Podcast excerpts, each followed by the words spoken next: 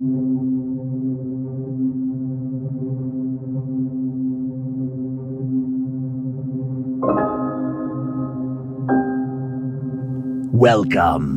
to Fearful, the podcast that takes you on a thrilling journey through the world of mysteries, paranormal phenomena, and all things terrifying.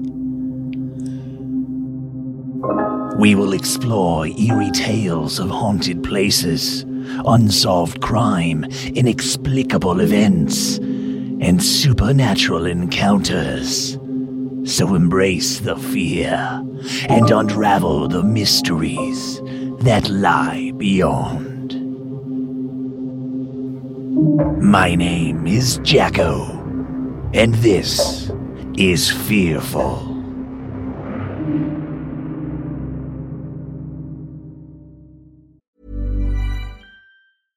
I'm Sandra, and I'm just the professional your small business was looking for. But you didn't hire me because you didn't use LinkedIn jobs. LinkedIn has professionals you can't find anywhere else, including those who aren't actively looking for a new job but might be open to the perfect role, like me.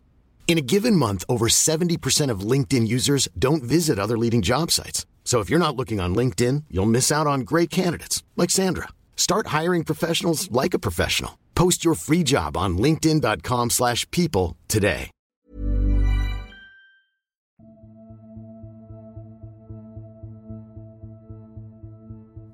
There exists a video game in this world that does not actually exist. It is simply a fabrication of the human imagination and generally regarded as a hoax. But proving something does not exist is impossible, as there is no evidence of it in the first place.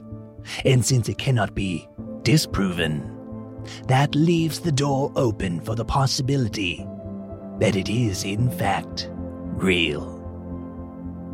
This story takes us back to 1981 in the heart of Portland, Oregon, in the United States of America. The arcade industry was a booming and fruitful business, pumping out billions of dollars in profits by the quarter. 25 cents would be put into a machine, and the user would have a chance to play their chosen game as the lights flashed and the sound of bells and digital clicks and pops rang through the room in which they stood. It brought challengers together to pit their skills against one another. It also gave an esteemed sense of accomplishment and bragging rights to whoever could put their initials at the very top of the list of the all time high score board. The games were contained in cabinets that had a CCTV installed and fixed with joysticks and a full board of buttons to go along with it. The side would be adorned with an elaborate piece of art showcasing the game's protagonist.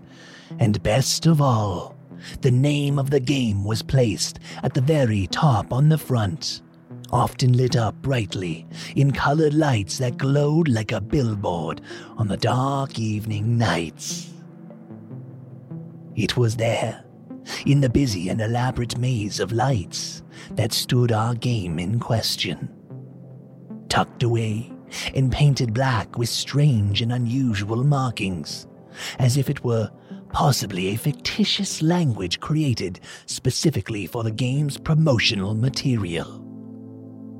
The cabinet was also said to feature a unique control system that used buttons, joysticks, and a trackball. The game's graphics were allegedly said to be highly advanced for the time, with bright colors, complex patterns, and intense strobing effects that cause dizziness and disorientation to any of its users.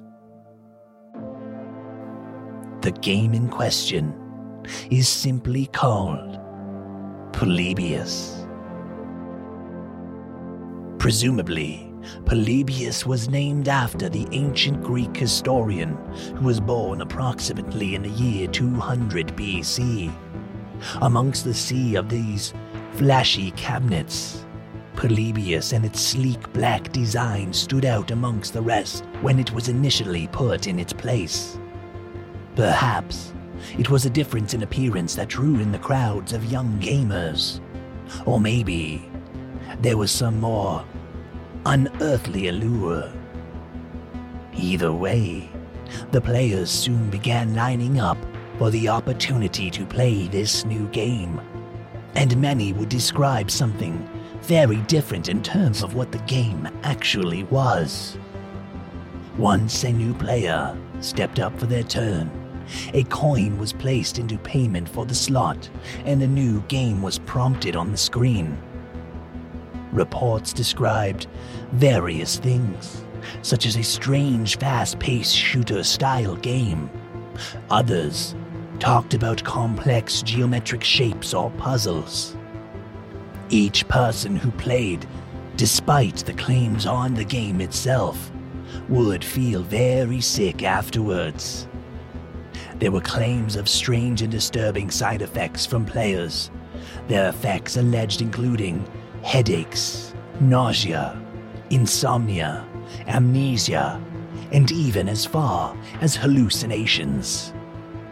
It was also rumored that some players became addicted to the console, leading them back to play more and more time and time again even despite their reoccurring symptoms.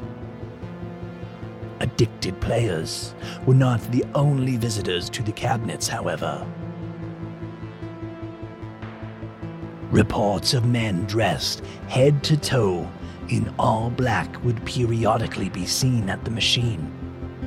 They would be seen accessing restricted areas in the game's menu or opening up rear or side panels. The running theory states they were collecting information of sorts. Information that may have been gathered from the individuals who played the machine. While the type of information that was allegedly being recorded is completely unknown, we may be able to turn to the game developer name that has been associated with the game since rumors ever first whispered about its existence for somewhat of a clue.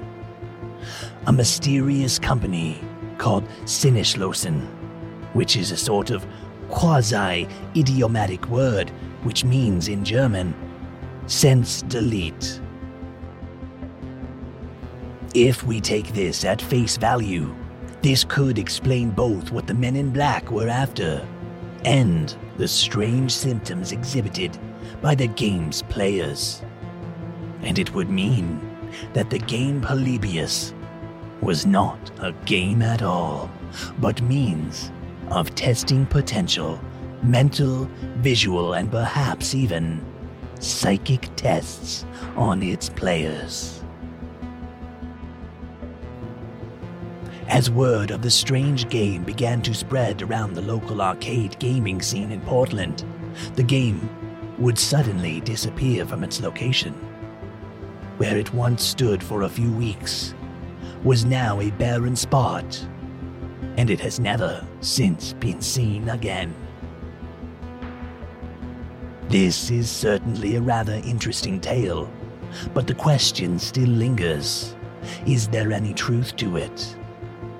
Well, in 1981, when the game had made its debut in the arcade scene, there were no forums for easy communication or documentation amongst gamers, let alone cell phones to give mainstream access to photographic evidence in the form of selfies with the game cabinet showing blatantly Polybius in its background. However, as the sands of time pass and technology advances, we eventually have these things which gives way for the topic to eventually be brought to the surface decades later. There have been countless doctored images and videos claiming to show screenshots of gameplay footage directly from the Polybius ROM or read only memory. Some would come forward and reveal themselves as being part of the development team involved in Polybius. However, each claim or each piece of evidence inevitably would either be proven to be fraudulent or it would lack any factual evidence to back up their claims. It would, however, feed the legend of the mysterious game and allow it to grow more and more into what it is today. And now we are at the point where it can be commonly found referenced in pop culture, such as the cartoon shows The Simpsons or the Stranger Things video game. The nice thing with a history developing on the internet, though, is that whenever something gets put on the internet, it is now known forever, leaving a fingerprint in one form or another, even after being deleted. A YouTube user by the name of Stuart Brown and creator of video game essay focused channel Ahoy did some very in depth digging to see if he could track down where Polybius was first mentioned. Regarding online and in physical print, he wasn't able to track anything regarding Polybius back into the 80s, nor even the 90s. And perhaps that's because of its timeline. The internet, of course, was not yet born, and the game was only being talked about in rumors and in whispers. What he was able to do was find the first time Polybius seemed to be documented in any form of text, which seems to be March 3rd, 2000. It was from a website called Click2, or now known as CoinOp. CoinOp is a video game resource page that had its first article on Polybius which had a captcha that showed a modified date of February 6, 2000, saying, New edition. Anyone heard of this game? Could this be the origin of Polybius? Stuart identified and reached out to the individual who was responsible for the article on CoinOp and was unable to get any answers.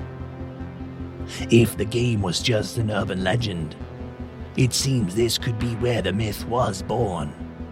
In fact, there are sources who have proliferated the story and shared the article that was originally posted on this website. They claim the original poster would send it to them and ask them if they knew of anything. They would in turn share it with their listeners, their readers. And from there, it seemed the story only grew. All fingers seemed to point to this original article.